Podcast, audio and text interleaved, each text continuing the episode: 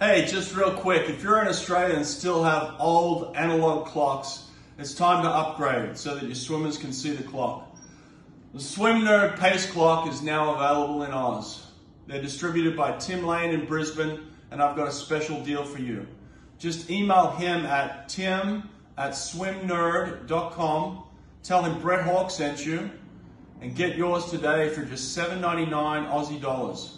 So email tim at swimnerd.com and order your Swim Nerd Pace Clocks today.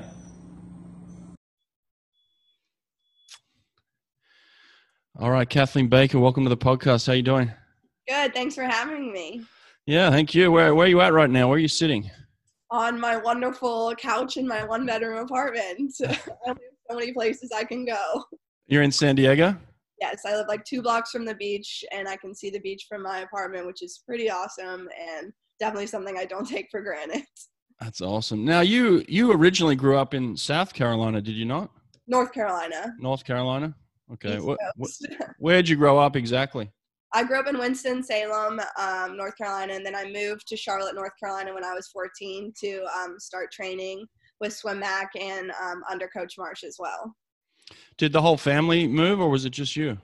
I have like the best family in the world. Um, no, we got like an apartment in uh, Charlotte, and my parents, who both worked, like commuted back and forth so that they could be there for me at night and take me to practice and everything. And like, I'm so lucky um, that they are like able to sacrifice that for me. But they always say it's not a sacrifice because I was always the one who wanted it so much. I was like, please take me to practice. Please get me to the pool. Like I couldn't wait till I could get my license so I could show up to practice like 20 minutes early and just sit there and watch and be ready to go.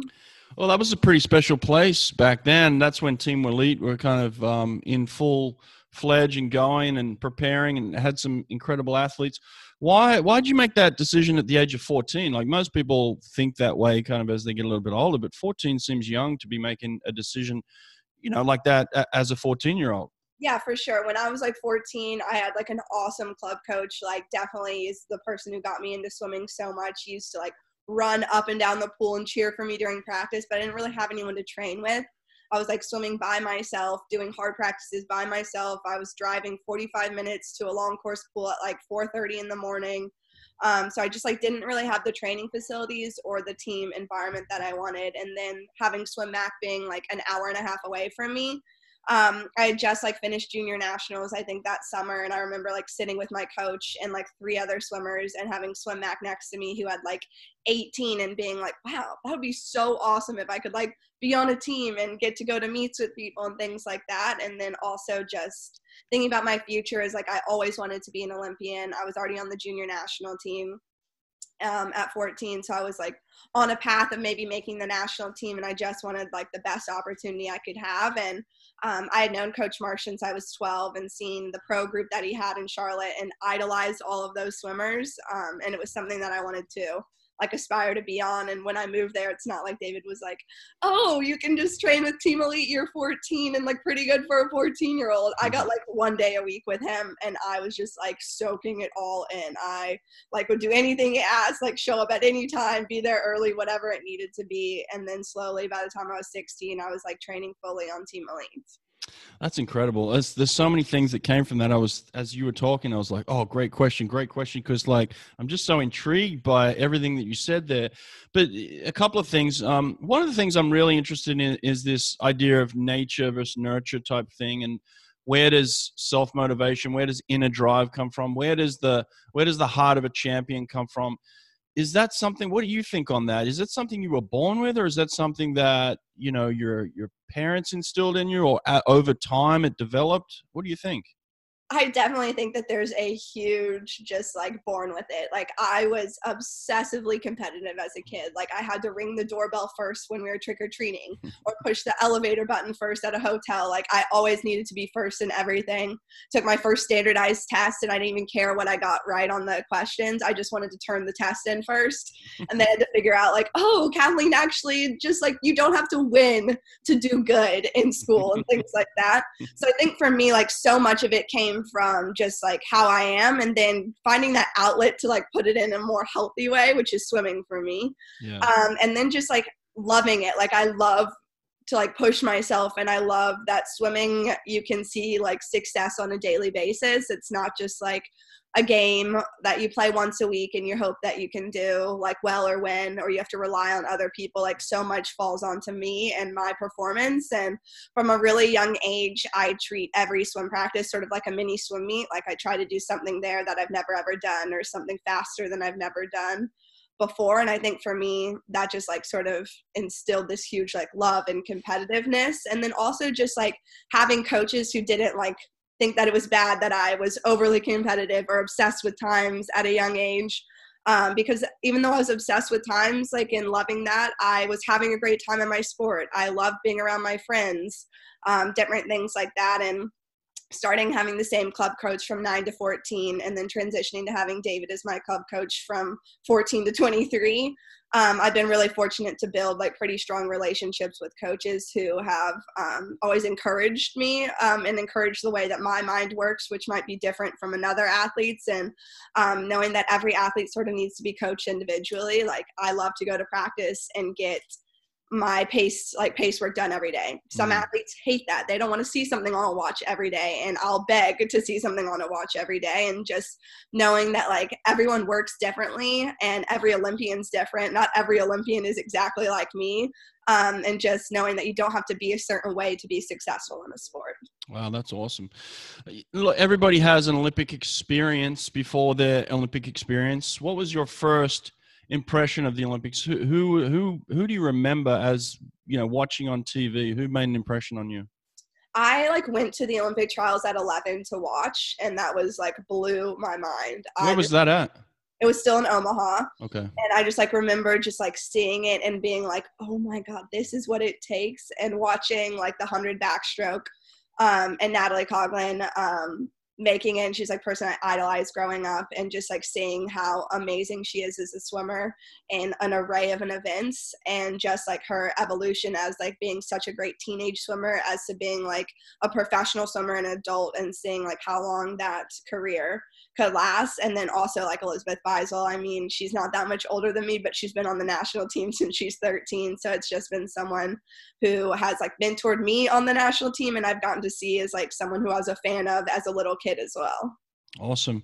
Now you, like we said, you had a um, a, a pretty elite group at um, at Team Elite when you when you went there as 14 year old and you got once a week who was someone uh, within the group that had an impact on you? Like, who's a swimmer that you, when they kind of took you under their wing, or you just loved watching them, or you loved competing against them in practice? Who would that be? I feel like I have like so many, but definitely like Katie Meili and Camille Adams. And Katie Meili's like my older sister. Like we um, have sort of done everything together in swimming, like being on like worlds teams together and the Olympics and Olympic roommates and things like that. But I got to watch her progression um, from being a 10800 breaststroker to winning a medal, and that was incredible. And something that I always loved about Camille and Katie is that they weren't just like, oh, like let's not speak to the 16 year old over there or something like that. They were always so inclusive um, and were really great role models, and at the same time also just like made me enjoy going to practice and made me feel like I had friends. Um, and then also just having like I had a really good mid D group, like I had Tyler Clary there and Ryan, and um, seeing people like that who have like accomplished essentially what I already want like wanted to. They'd already done everything. Like they'd won Olympic gold medals. They'd done it. They'd been to the Olympic Games. Um, being able to see that day in and day out, and like the type of grind that they put into every practice was something that I think like really helped me. And just being a part of that group, I got to see like what it really took to be an Olympic athlete. It wasn't just like, oh, you work hard. It was like a mindset that you need to be in every single day. Like you need to be thinking about what can I do better? And it's not always just like doing more. Sometimes doing better is doing less and figuring something out or looking at stroke technique or um, being a really independent athlete. And that's something that I really learned from Katie Meili. She is like so intentional and independent with whatever, like everything she does. Like whenever she would go off to the side and do something different than the group in practice, she was never doing less than the group. She was always doing more. And mm. it's not always like more yardage, but she was doing something that was more intentional. And I think that's like a skill that not that many athletes have is when a coach gives you this like free time to work on something that you're choosing, something that is hard to do and harder than you would do if he gave you something. and just being able to like see people like that and see the success that comes from it is just something that inspired me like literally every single day of my life not to mention like before Ryan Lochte came on my team, I think like I was 15 and like nine months before that, I like took a photo with him and posted it on my Instagram. And I was like, oh my God, Ryan Lochte. And then like nine months later, he's my teammate and now someone who I'm still keep in touch with and happy that he's back in the sport. Yeah, that's awesome. Now, listen, if if we were just talking about you as um, an incredible athlete, that would be a great part of the story. But you've also um, suffered from Crohn's disease from from a younger age. You know, I think you were diagnosed around 2010. Mm-hmm. Um, how was that? You know, kind of just briefly describe what that is and how that has affected kind of your training and your performances as you've gone as you've grown up. Yeah, I mean, I was diagnosed. I started having symptoms pretty much at around age 12 and they progressed into like some pretty severe symptoms like weight loss intestinal bleeding i was running fevers for weeks mm. i had like heartburn and every gastrointestinal symptom that like I could possibly think of and I was swimming so slow. Like I could like barely make it through a practice at like age 12 and I was like oh my god what is wrong with me? Because I was used to being like this big energizer bunny and like could do practices just like nonstop and mm. I was diagnosed and I definitely was like in denial during like this diagnosis process. Like I was getting blood work done every week. I was having tests done. I got an endoscopy and colonoscopy and I was like, everything's gonna be fine. Like I totally have nothing wrong with me. And like my parents and my pediatrician and my gastroenterologist were all sort of being like, it's probably gonna be this. And I was like, no, mm. it's not. Like I'm so fine. And then to like hear the diagnosis, like for me was like devastating. Um, like I can like remember being like probably like one of the most like depressed moments of like a child's life was like me being diagnosed because I was like, why in the world would I get stuck with a disease that could affect my swimming when there's like nothing in this world that I love more than like going to swim practice and training and now I'm like too sick to even do that? And of course because i'm 13 and know nothing i like just was like googling like all this stuff like and it comes up like horror stories of patients who are getting their intestines cut out and like like surgeries and never being able to find a medication that works for them and i was like I'm never going to be able to be the Olympian I want to. And that lasted for like four days until I was like, you know what? Like, my doctors were telling me it's going to be okay. My parents and my coach at the time was like calling me um, and just sort of hoping that everything was going to be okay and that like no one told me that I wasn't going to be able to accomplish something because of it. And that started from like the second I was diagnosed and for me that was just huge. And actually like didn't really tell anyone. My friends didn't really know. Um, the only people who really knew were like two close friends and my coaches throughout my career. And i chose to do that because i just really didn't want to be like always having the stereotype of like kathleen the sick kid or kathleen can't do this because she's sick or she needs an accommodation for that. And i think i I'm so fortunate that I got to train with professional athletes at 16 because I lost like so much judgment because when I had to be like, um, I'm not going to be at practice because I have to go to the doctor for a day because I used to go to the hospital and get infusions for six hours every five weeks for my medication no one questioned it. Everyone assumed that like she probably has something going on. Like we don't need to hound her for it. Like she's not going to be at practice. Versus if I went to an age group practice, which I was still going back and forth at that time, people be like, "Why do you need to go an hour and a half away for a doctor's appointment? Like why can't you come to practice or why this?" And it's not because kids are being mean. It's just because they don't get it. And I feel like mm-hmm. fortunate that I got to miss out on some of that because I trained with older people who just understood like she's got something going on and like we're just going to respect that and understand that she's like doing the best she can and throughout my like diagnosis i've had major flares of my disease and had to mm. switch medications um, multiple times i started taking like 14 pills at like 12 and 13 years old to try to get it under control and none of that really worked so i spent another year being sick and trying to figure it out and then going on infusions in the hospital for three years until those stopped working and those mm. were just like a not really a great time for me. I didn't really love going, but like shout out to my nurses who were amazing and were so nice to me in there and made it enjoyable. And now I'm fortunate enough to be on a medication since I was 17 and I give myself um, injections every other week in my stomach. Um, and that sort of works for me, but I definitely have had to make modifications in my training. Um, which started about 17 years old because I had burned through sort of a lot of medications, and there's mm. not just like a million in the pipeline. Like after this one, there's like two or three left, and I have a very long life le- ahead of me and want to make sure that they work. And my doctor sat me down and were like, we need to do everything we can to make this work. And I think you need to cut back a little bit on swimming. And I literally was like, nope, I'm not going to be a good athlete. Like, I'm not, I can't not do doubles. I can't not train 10 times a week. But it turns out when I listened to him and my coaches supported that and my parents were like, this is what we're doing because I'm 17, hmm. I actually got a lot healthier and a lot faster. And a lot of that comes from one me not being exhausted all the time because my body fights so many different things that a normal um, athlete doesn't and two just like going into one practice i give 100% of my energy my mental energy and intention rather than sometimes two practices athletes can be like 60 in this one 40 in this one or mm. things like that and i've just really learned to get the most out of um, one practice instead of two and also know it doesn't matter how hard i train if i'm not healthy Wow. Well, it you know goes into kind of your mental state on and how you uh, approach life really in terms of not wanting to make excuses. Just face it deal with it and uh, make the best of it. So that's pretty incredible right there. Now you you said you grew up on the east coast but you end up picking a school on the west coast. You end up picking cal. And it sounds like you also enjoyed um, training with with men um, you know in charlotte but then you pick a, a team that's uh, you know all women. So what was the decision behind you know going to the other coast and picking a women's team?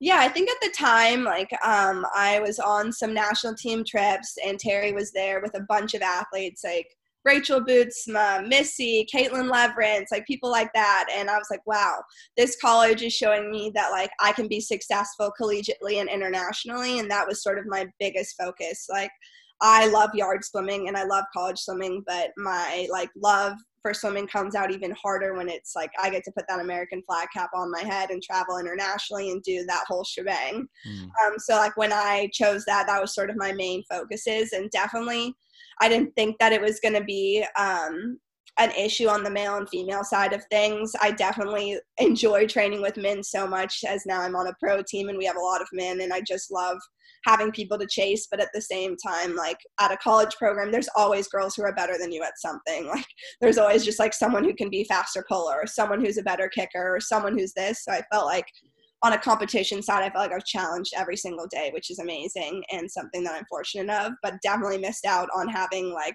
that male energy and male dynamic that you get from having a combined team or things like that um, but I really loved my experience there. Definitely crazy to go from living in the South to Berkeley, California, and definitely a huge culture shock there. Um, and fortunate enough that I like had a really great um, sort of two years at Cal. My freshman year was a little rough. I struggled with my health a little bit and just like managing everything new that's a freshman year. Um, I guess issues. And then I'm fortunate that Teri uh, supported me going back home and training with David every summer because that's something that I loved. I love being very comfortable when I am going on international trips and being around this big group of people who are all training for world championships or the Olympics. Well, if you had some advice for for kids that are going into college or picking colleges and and they're looking at an all women's team um, I know from from um, coaching a women's team at Auburn, and you know they can be tough on on each other at times, you yeah. know, and, and it can be challenging. So, what would you, what would your advice be to to the women who are picking women's teams? What's the be- what's the the way that you can get the best out of the experience and be uh, a positive team member? Yeah, I think that everyone knows women can get like a little catty, especially if you're putting 20 something women together and you're all competing every day with each other. And I think like the best advice I can give is like not giving in to the drama or the cattiness or things like that. Like if that means staying a little bit on an outer circle of a conversation or things like that. Um, because if you just add more to it, you're fueling the fire. Like if someone says one remark and three girls jump in, then it becomes this like drama thing rather than if like one girl says something and no one really says anything else, then that's going to die there. Um, and I think that's something that um, women's teams can like do better on as um, colleges and it's definitely something that you can just like really just not get into the petty type of stuff. Like you want to support each other like these are your like best friends in college you want them to succeed which i think is awesome about like women in sports and especially college and on team usa trips is like that huge support factor because like them succeeding means you're succeeding. And I think that's something to think about. Like, if this person's beating you in practice, don't be mad at them. Be excited that they're crushing it because they're going to be scoring points or they're making you a better athlete. Mm, yeah, really good advice. Who was something? Uh, uh, who was someone at Cal that had an influence on you there, like within the the team? Who, who you know, you mentioned a lot of great athletes. Was there someone specifically that stood out for you? I feel like I just was fortunate enough to have like just a good group of friends um, in college, and definitely just having um, girls who had like gone through the program before to rely on and talk to. Um, one of my like childhood best friends. Uh, since we've known each other since we were nine, went to Cal a year before me. So just mm. like having that comfort there, I think overall is just something that I feel like fortunate to have is like having like that closeness friend that you can go to if you're struggling or things like that. Um, and then just being able to be around girls who have like already made the Olympic team my freshman year, just like seeing like Caitlin Leverenz crush IM sets and things like that is just something that I really enjoyed seeing and an inspiration for me. Mm-hmm. Um, I always love to chase people and like seeing people who have already done a goal that you want is always like really, really um, good to see because that means like if you're not doing at least what they're doing, then you're not going to get there. Sort of yeah. how I at it. Mm-hmm. Yeah, I agree. That's that's a really good point. It's great to have your competitors uh, around you because then, like you said, you can you can follow them and say, well, they're not doing this, so I need to be doing this, or or they are doing it, and I got to pick up my game. So that's that's great to put yourself in that environment where there are athletes that are better than you at, at, at times. You know. Um, you you are you are known for backstroke, but you can swim a killer 200 IM. Um, when did that start? When did that development start, and why did you make that decision to develop uh, all four strokes? I think like um, SwimMac like really prioritizes IM training. Like it doesn't matter if you can't swim breaststroke or not. Like you're gonna do IM training, and um, David like really encouraged that. And I sort of loved it because if I was like plateauing in backstroke or not doing well in backstroke or not having a meet in backstroke, then I was like, I'll go best time in 100 free or like I'll go best time in 100 breaststroke. So I think it keeps it like a little more fun when you don't specialize at a young age because like your best events do, like you don't like keep dropping tens of seconds or two seconds here and there. Like I was dropping like tenths, which really isn't as exciting as like dropping two seconds in 100 free. Yeah. Um, and so for me, it just came out like that. And then just going into college, I knew knew that I was going to fill like wherever they needed me to fill pretty much. And for that was a 200 IM. And um, I could put it really great together short course and was just like struggling to get it there long course. Um, a lot of that came from like my breaststroke was like pretty hit or miss. It was like, oh, this meet is awesome. Or on this meet, I go like three seconds slower. And that was just because I hadn't really like had a lot of muscle memory yet in the stroke and i spent a lot of time trying to figure that out and then on an international side of things i typically swim my 100 back and 200 back at the beginning of a qualification meet and i make it hopefully and then i'm like emotionally like i've already made the team like mm-hmm. and 200 im has previously been an event that's like not my best and I wasn't really swimming it necessarily to make a team, but to just like swim it at the end of the meet. Mm. I feel like mentally I just wasn't as in it. Like I was like, I've already made the team. I'm probably not making the team in this event. I'm just doing it because um, it's like my third event and I'm pretty good at it. Mm.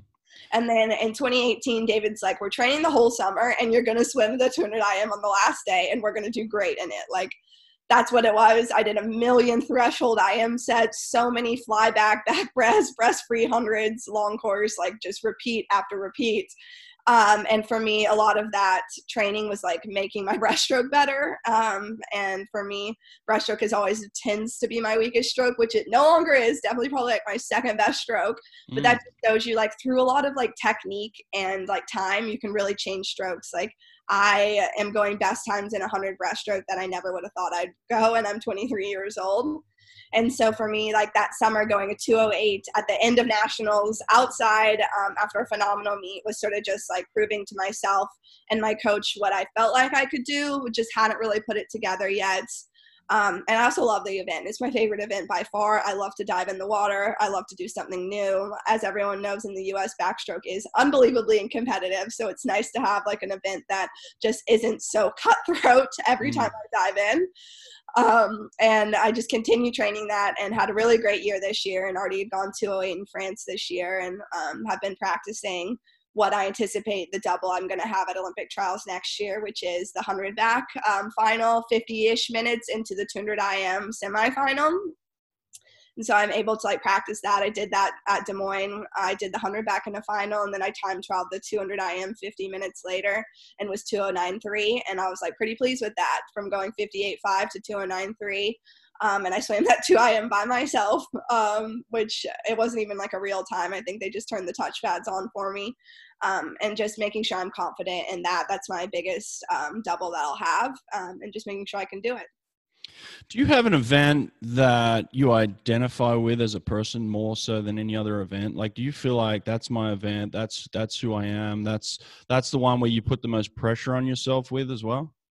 I feel like definitely it's hundred back because it's been like my best event since I was pretty young. Like that was the first event I made my junior team on at 2012 Olympic trials and went to junior Pan with. It's the first team I made the Olympics with.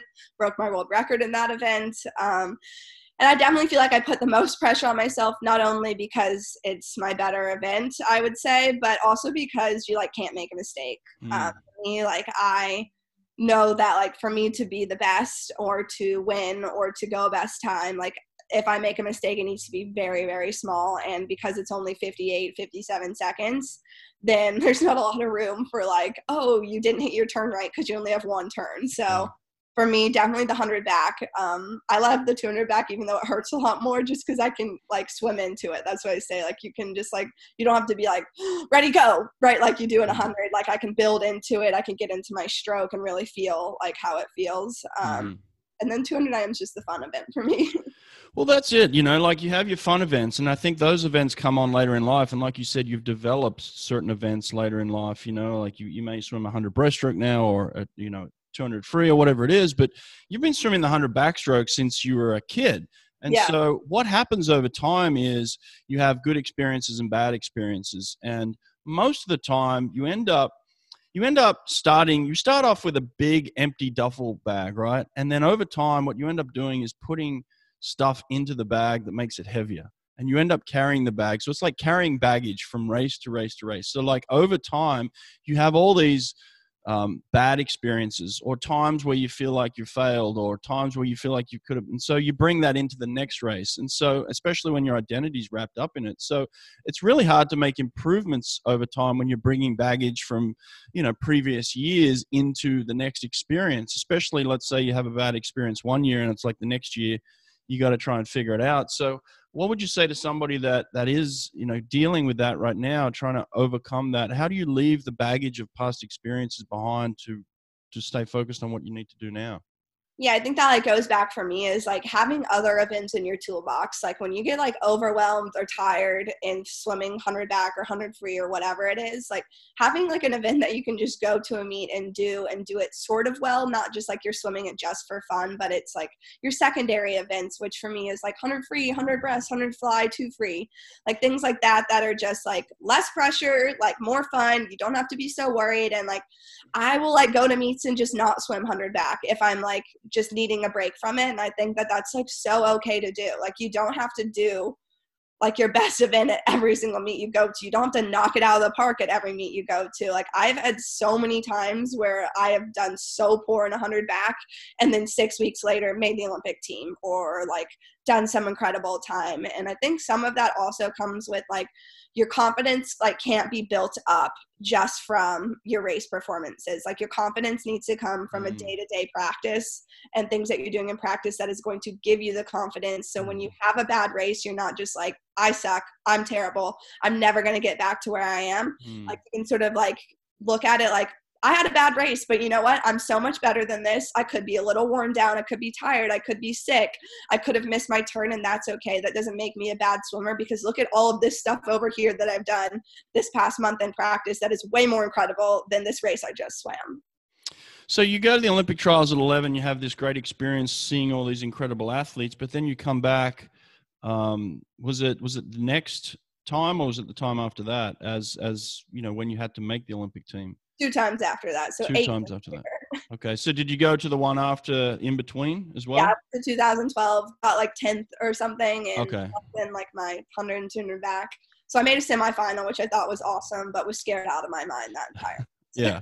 Well, I was talking to David about your um, 16 experience as well. And now, you know, anytime you're trying to make the US Olympic team, you're up against the best in the world. You, you know that if you make the team, then you're probably a, a pretty good medal chance as well, you know? So you, you're up against some, some incredible athletes. And I know that David had told me that you had a kind of an interesting story between prelims, semis, and finals. Talk us through that experience of making the team. Yeah, I mean, my mom has always said like one race does not define your meet. She's been telling me that since I was like 10. Um, that comes like a little more stressful when you're like at the Olympic trials, like because one race does define your meet.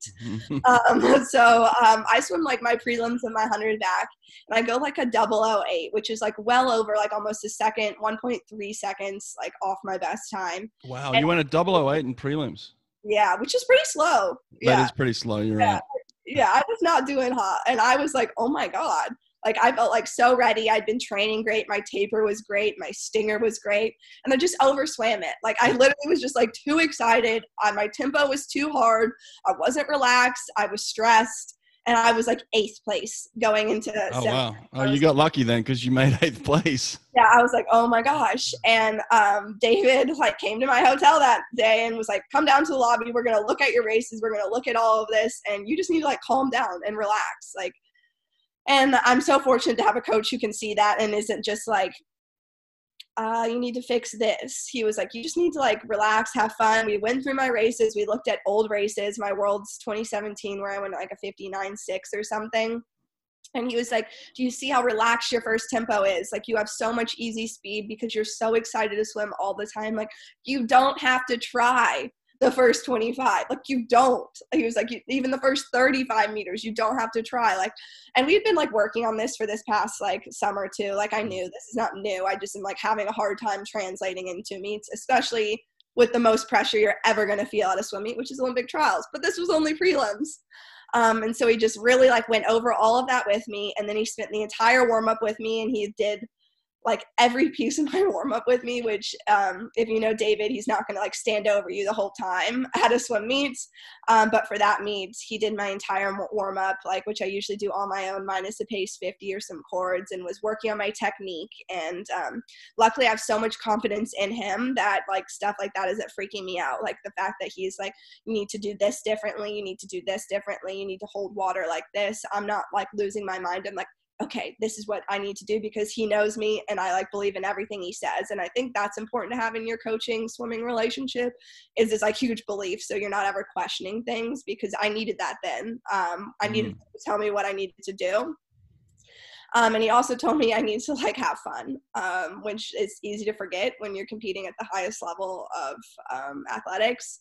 He was like, I don't care, like if you're not having fun or you're scared or you can't do it, you need to like walk out with a smile on your face because eventually your body's going to think that you're having fun if you just keep smiling. He's like, I don't want you to walk out looking scared. Walk out with confidence.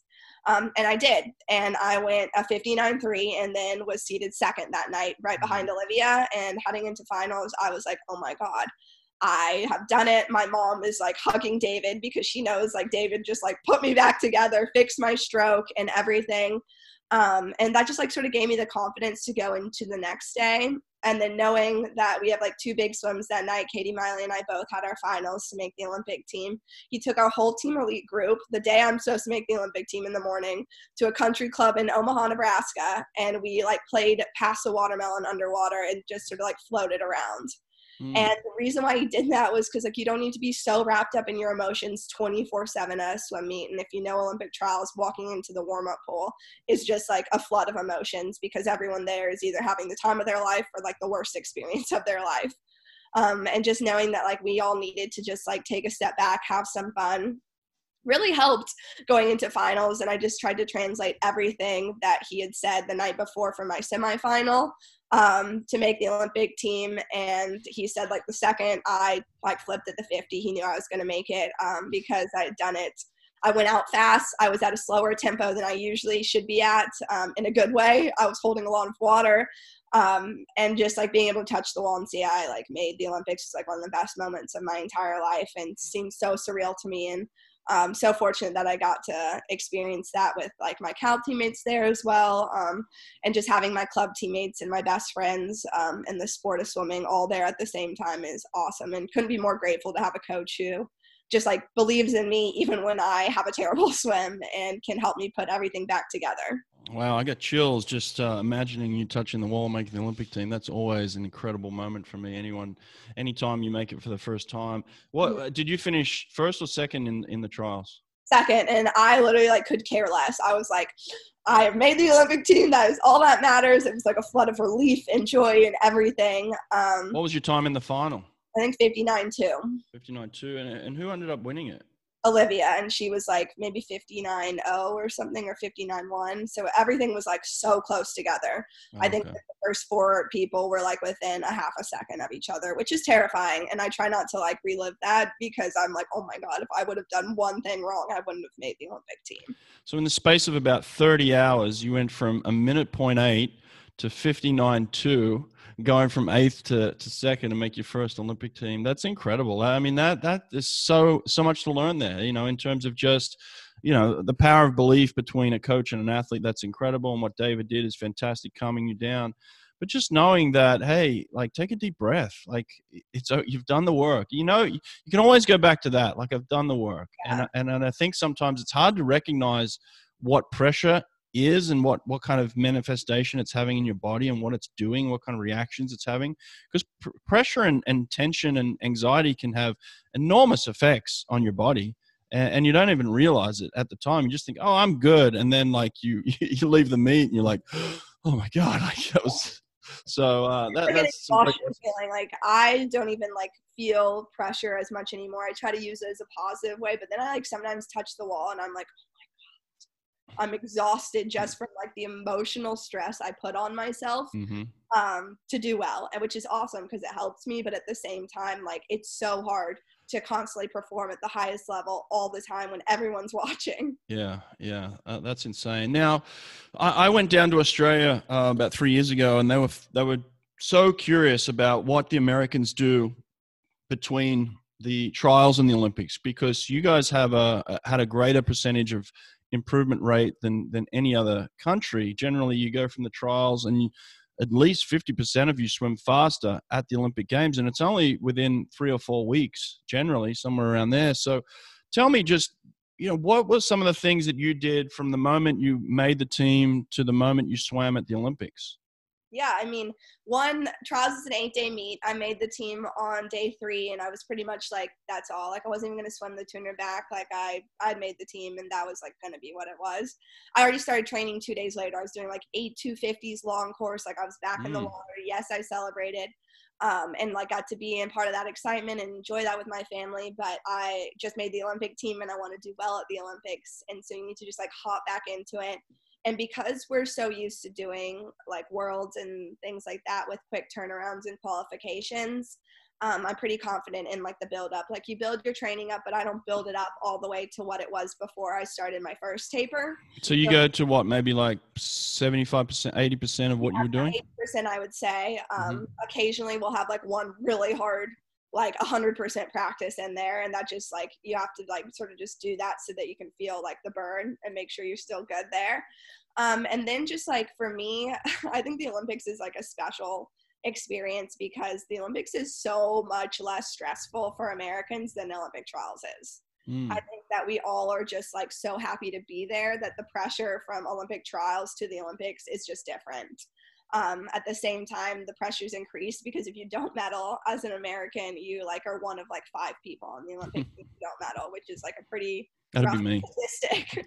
um, um, but I think like just going straight into training camp and being in an isolated environment, um, as well as just like for me, I just did a month more of my strength training, so I just got stronger um, and got some good training in and, mm. and, have like so many of our coaches have done this for like multiple olympics like if you look at the staff like most people it's not their first olympic games so everyone's pretty confident in the way that they train their athletes or their group um, so like building it back up and tapering back down and um, still making sure you're having fun then and enjoying that you've just made the olympic team and not just like grind, grind, grind, grind. Like I remember Mm. just, like having days where we just like played games or did something fun like that, or social kicked for an extra 400 and warm up. Um, it was sort of just like takes the pressure off and remember like how much fun it is, and you've just accomplished like the biggest thing you can in your sport.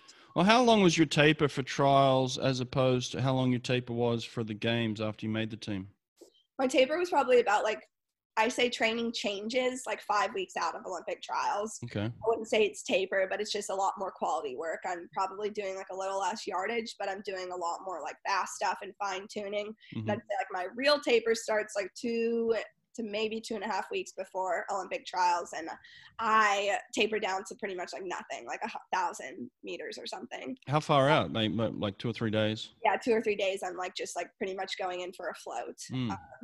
And sort of pretty much the same thing for the Olympic Games. Like we build it back up, and then maybe instead of two weeks, it's going to be ten days.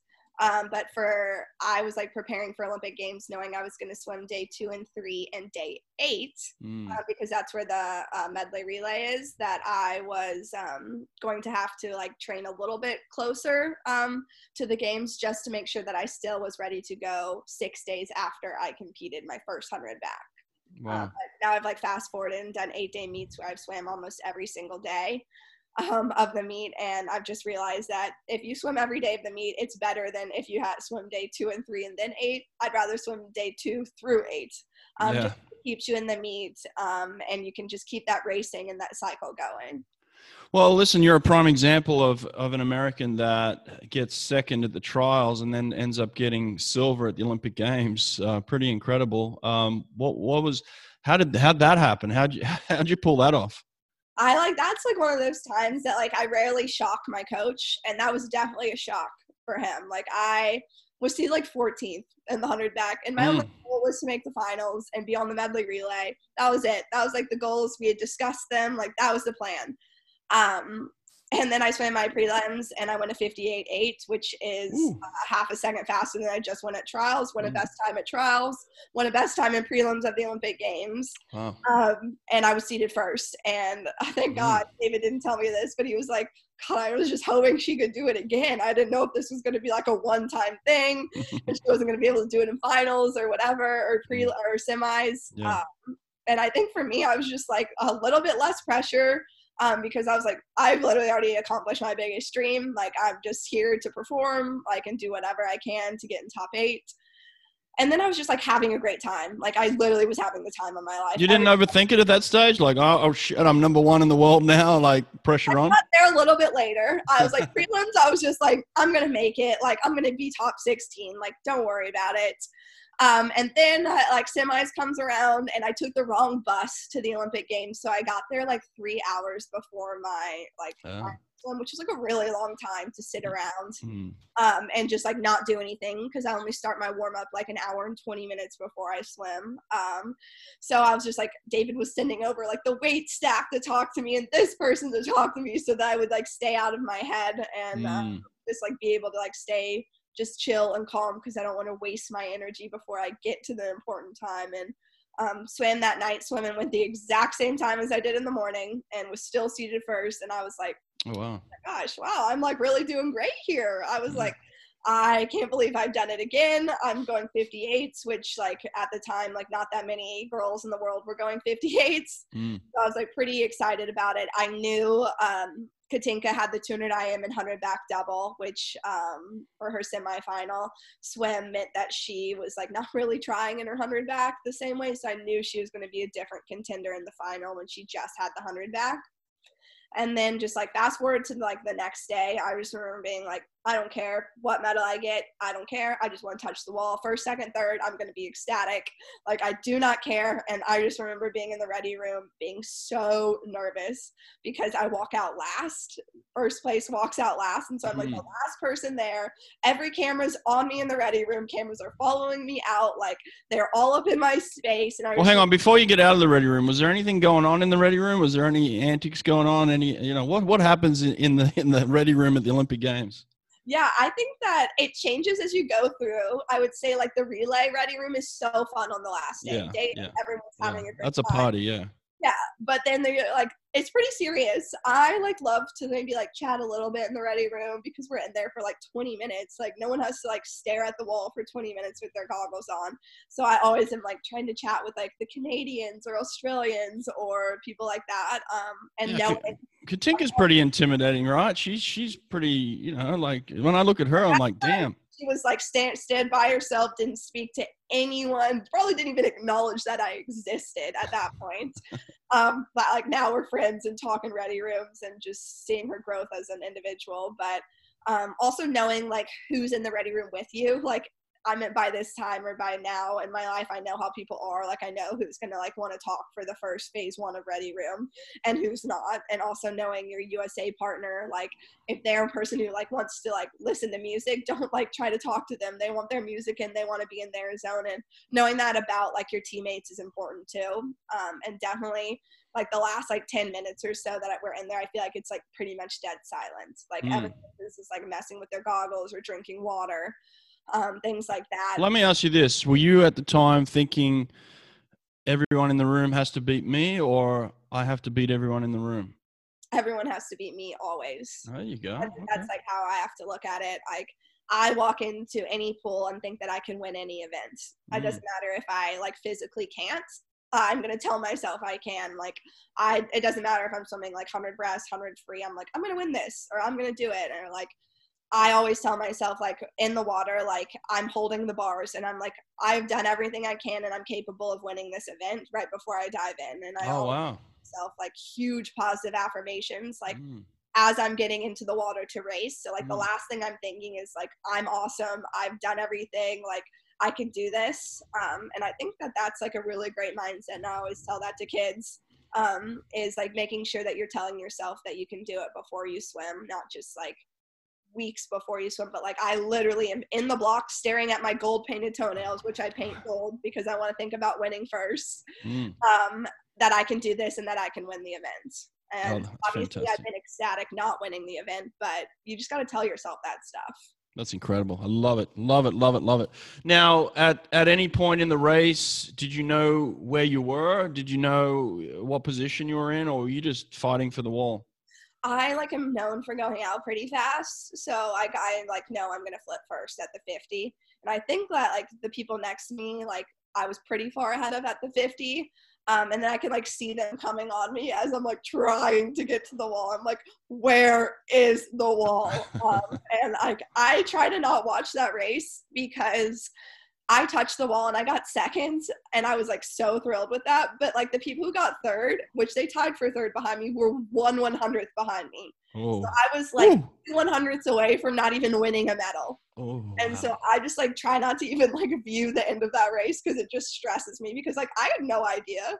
Like I didn't even know that they were that close to me until like someone told me when I was in the medal ceremony. Um, like I just had like touched the wall, so I got second, Mm. thrilled, and like moved on. Like I have no idea that people were so close to me. Um, but I was just so excited for it. Like people always ask me, like, "Oh, are you um, like sad that you didn't win a gold medal?" And I was like, I didn't even think I was gonna win a medal at the Olympics. Um, so obviously, I was like thrilled. I went a best time in the final of an Olympic Games and won a silver medal. Like I couldn't have asked for more. Yeah. Now, was there ever any talk of you not swimming the final of the medley relay? Did you have to earn your spot? Wa- Was there was it back and forward, or what was the talks like on that?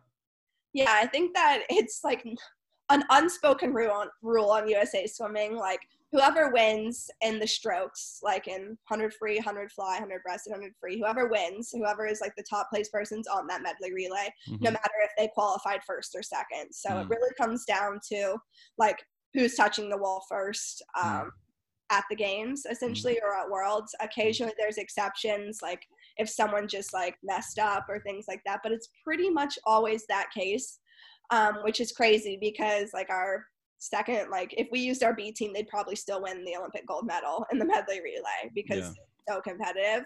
Um, so I knew that by me winning a silver medal and I happened to beat Olivia, I think she got sixth, that I was going to be on that final relay and she was going to be on the prelims.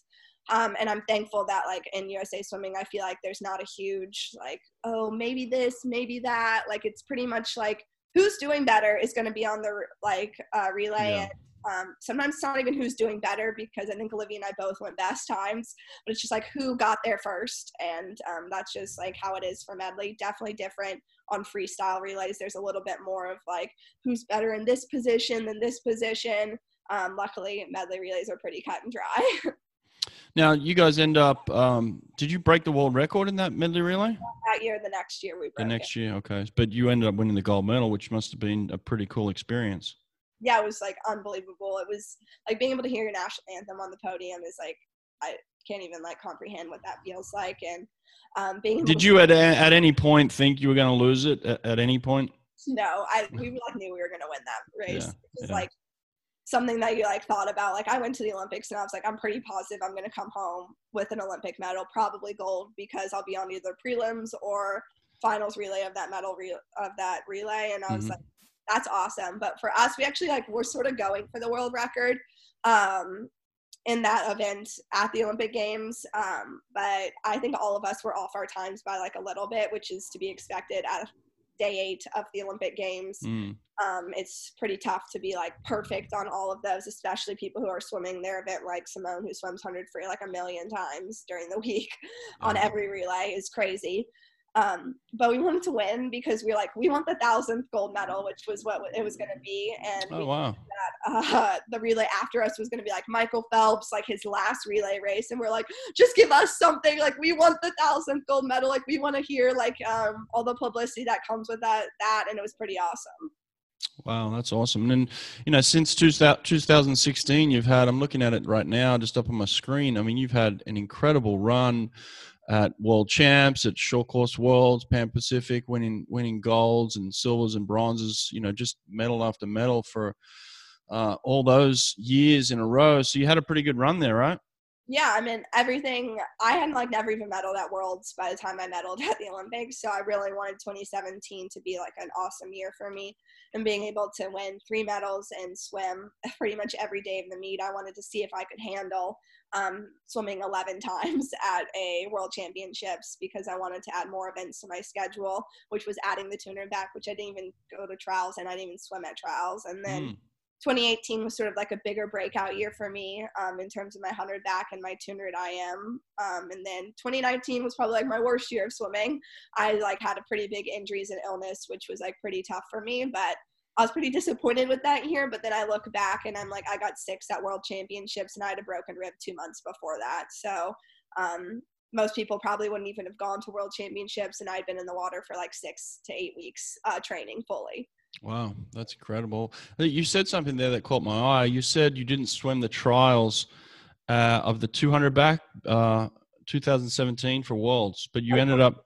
for Worlds. What's Uh, that? Seen Olympics, I didn't swim the uh, 200 back. Oh, okay, right, right. Okay, but you end up winning the the 200. You end up winning the bronze medal at, at the Worlds in, in 2017. That's that's pretty cool for someone that wasn't really competing in that event. Yeah, I just like sort of transitioned from training like some 100 pace stuff to predominantly middle distance, and that's Mm. what I do now. I pretty much train all middle distance. Um, with an occasional little sprint um, here and there if I want to do some 100 pace or something fast.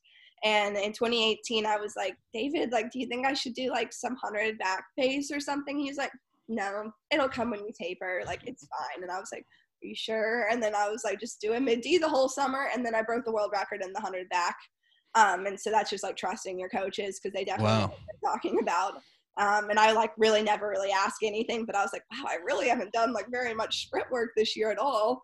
Um, and I it worked out really great for me. And I now train like almost every single day middle distance, more yards than I pretty much ever have this past like 2019, 2020 year, um, which has been awesome for me. And I feel like my endurance is the best it's ever been, which is a little bit devastating because we didn't have an Olympic Games or Olympic trials. Um, but I'm looking forward to just redoing that again next year.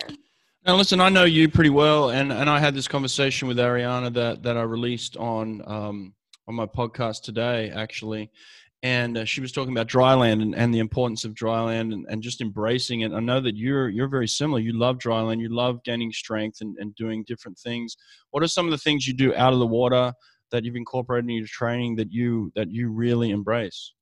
um, I love weightlifting and I love not just like the weightlifting part. I love like what a you call like a metcon or metabolic conditioning so that's just like like breaks me off like five to ten minutes of just like as quick as I can go through something like 30 double unders into 12 dumbbell thrusters into maybe some air squats and something else and you just like run through it. And i love things like that because it pushes me and keeps my heart rate up. And then of course i love the olympic lifting side of things and pull-ups and push-ups. And i love what she had to say because so many women are like afraid of being strong because that's like not what typically women look like is a strong body but i am like so about like being able to embrace your femininity in the sport while also being able to be super strong kick everyone's butts in the pool and like be able to be all of that um, and that's like something I love. Like you can be like an awesome woman who like loves clothes and like girly stuff, but then you can like get to the pool and be like, I don't care if you're a boy or whatever. I'm gonna try to go in front of you in practice, and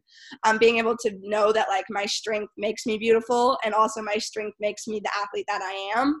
Um, is something that like I've always been proud of. Like I love my abs. Like most girls don't have abs. I love that about myself um, and just making sure you're like being able to surround yourself with people who also complement that is amazing and for me like having significant others like my boyfriend is like i love when girls are athletic and like loves that about me um, and i think that's important Awesome. Love that message. I'm going to cut that up and put it out for everybody to hear that. That's a cool one.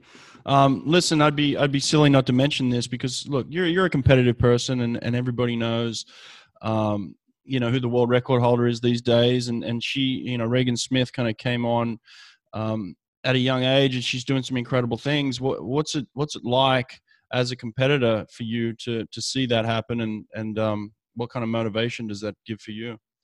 I think it's been awesome. Like, I mean, I've known Regan since we she was 15, and it's been cool to see her come up. And uh, records are always meant to be broken, and I think that that was like awesome for me to see her do something so incredible, especially in her tuner back. Like being able to be in that race where she goes to 2 like three or whatever, and mm. like blows everyone's mind. Like that's an unreal like swimming memory. And I got to like be in the race. I wasn't having a good race, but it was cool to see like her do so amazing. And then it also pushes me to get better and be better. I definitely think it is so um, hard to stay on top. It's so much easier to climb to it, and it's nice to have like a back and forth switch of being on top and climbing back to top um, because it makes me feel more motivated every day, um, and it's something to chase after. And I love a good competition. Yeah, and and I I agree. Like, um, is is it like let's be honest? Does it does it does it get under your skin that that someone is swimming that fast? Like it would get it gets under my skin when I see my competitors swim fast. I'm like, dang, like I.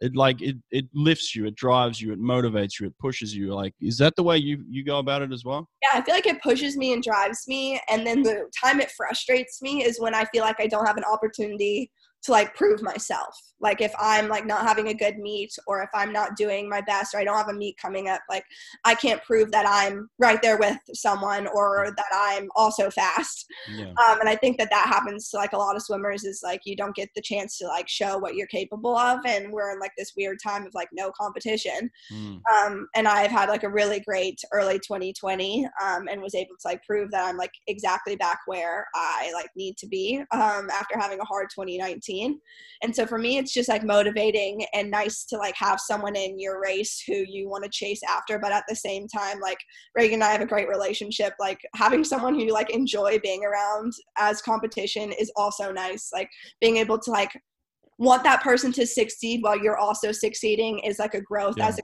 competitor um, and like making sure that like you have that and i feel like we both have that with each other and cheer for each other and hopefully i've been a good role model for her and um, as she's like grown up through usa swimming yeah, that's a good message. Look, honestly, the stronger she gets, the stronger you get, and, and vice versa. Hopefully, you can you can encourage each other and support each other while at the same time wanting to beat each other. That, that's that's competition, so that's a good thing. So, um, tell me, how have you looked at this period of time that we're stuck in now? How have you looked at this as a positive? How have you made gains during this period? Yeah, I mean, I feel like I haven't really like stopped. Like I've done like everything I can to be in the pool like four times a week pretty much since March. Like I've gotten like my boyfriend to take me on a military base. We've been on the Navy SEAL base. We're swimming in a backyard pool. Like during all of that, and I was taking like every opportunity I could to get better in the water, whether that be in an endless pool or things like that. I definitely feel like I didn't get the aerobic training that I'm used to because of like time constraints and pool spaces, but I was able to improve massively technically. I've made like huge technical changes in my breaststroke and um, as well as just working on different things in backstroke where you I've been able to like take a step back and not worried about like how tired I am in practice and not being able to maintain that technique because I'm so tired. I've been able to like practice good technique because I'm not grinding myself into the ground. Um, especially during like March through May, we've pretty much picked back up into normal swimming June and July and now August. Um, and for me, like just having a positive attitude through this entire like unknown um, time and having a schedule and making gains like each week. Like I'm not going to be able to maybe like go best times in my practices that I'm used to, especially at like in May or April. But like now in June and July and August, I'm able to like see because I didn't take huge chunks off in the spring that like I'm able to be back where I want to be already in August rather than still fighting to get back in shape. Um, and I think a lot of that comes from that I had a year of 2019 where it took me like 10 months to pretty much feel like myself again. And I'm like, I don't want to do that again. So I'm going to do everything I can in and out of the water to make sure that I'm keeping my strokes together, my strength together, and um, just keeping my like head in the sport, even though we don't have a specific meet that we're training for. I'm still training for the Olympic Games, which is a meet in a year. And that's what I just remind myself every day when I'm thinking, like, oh, I don't have a meet in September to look forward to. Well, I still have the Olympic Games to train for. Yeah. Well, listen, I'll say this. Uh, I'm not going to give too much away. I'm not going to tell people the time, but I just randomly walked into a practice the other day, luckily enough, and and you were putting on a suit and racing, and, and you swam a time in a 200 backstroke that, that would win any NCAA championship. Um, and this is just on a Friday afternoon in practice. So um, I know the work that you're doing. I see I see how hard you work, and um, if if anybody is at home listening to this and they're not putting in the work, then they're going to get beat up by you because you're doing some incredible stuff. I was I was blown away just watching you swim and um, just love your mental approach to to training and racing. I think you're incredible, and uh, there's no no doubt um, you know why you're a champion. So uh, it's it's fun to watch. So thanks for doing this. It's been really fun. I, I've got a lot out of it. Thank you. Thanks so much for having me. All right. Thanks, Kathleen. I'll see you soon. See ya. Bye.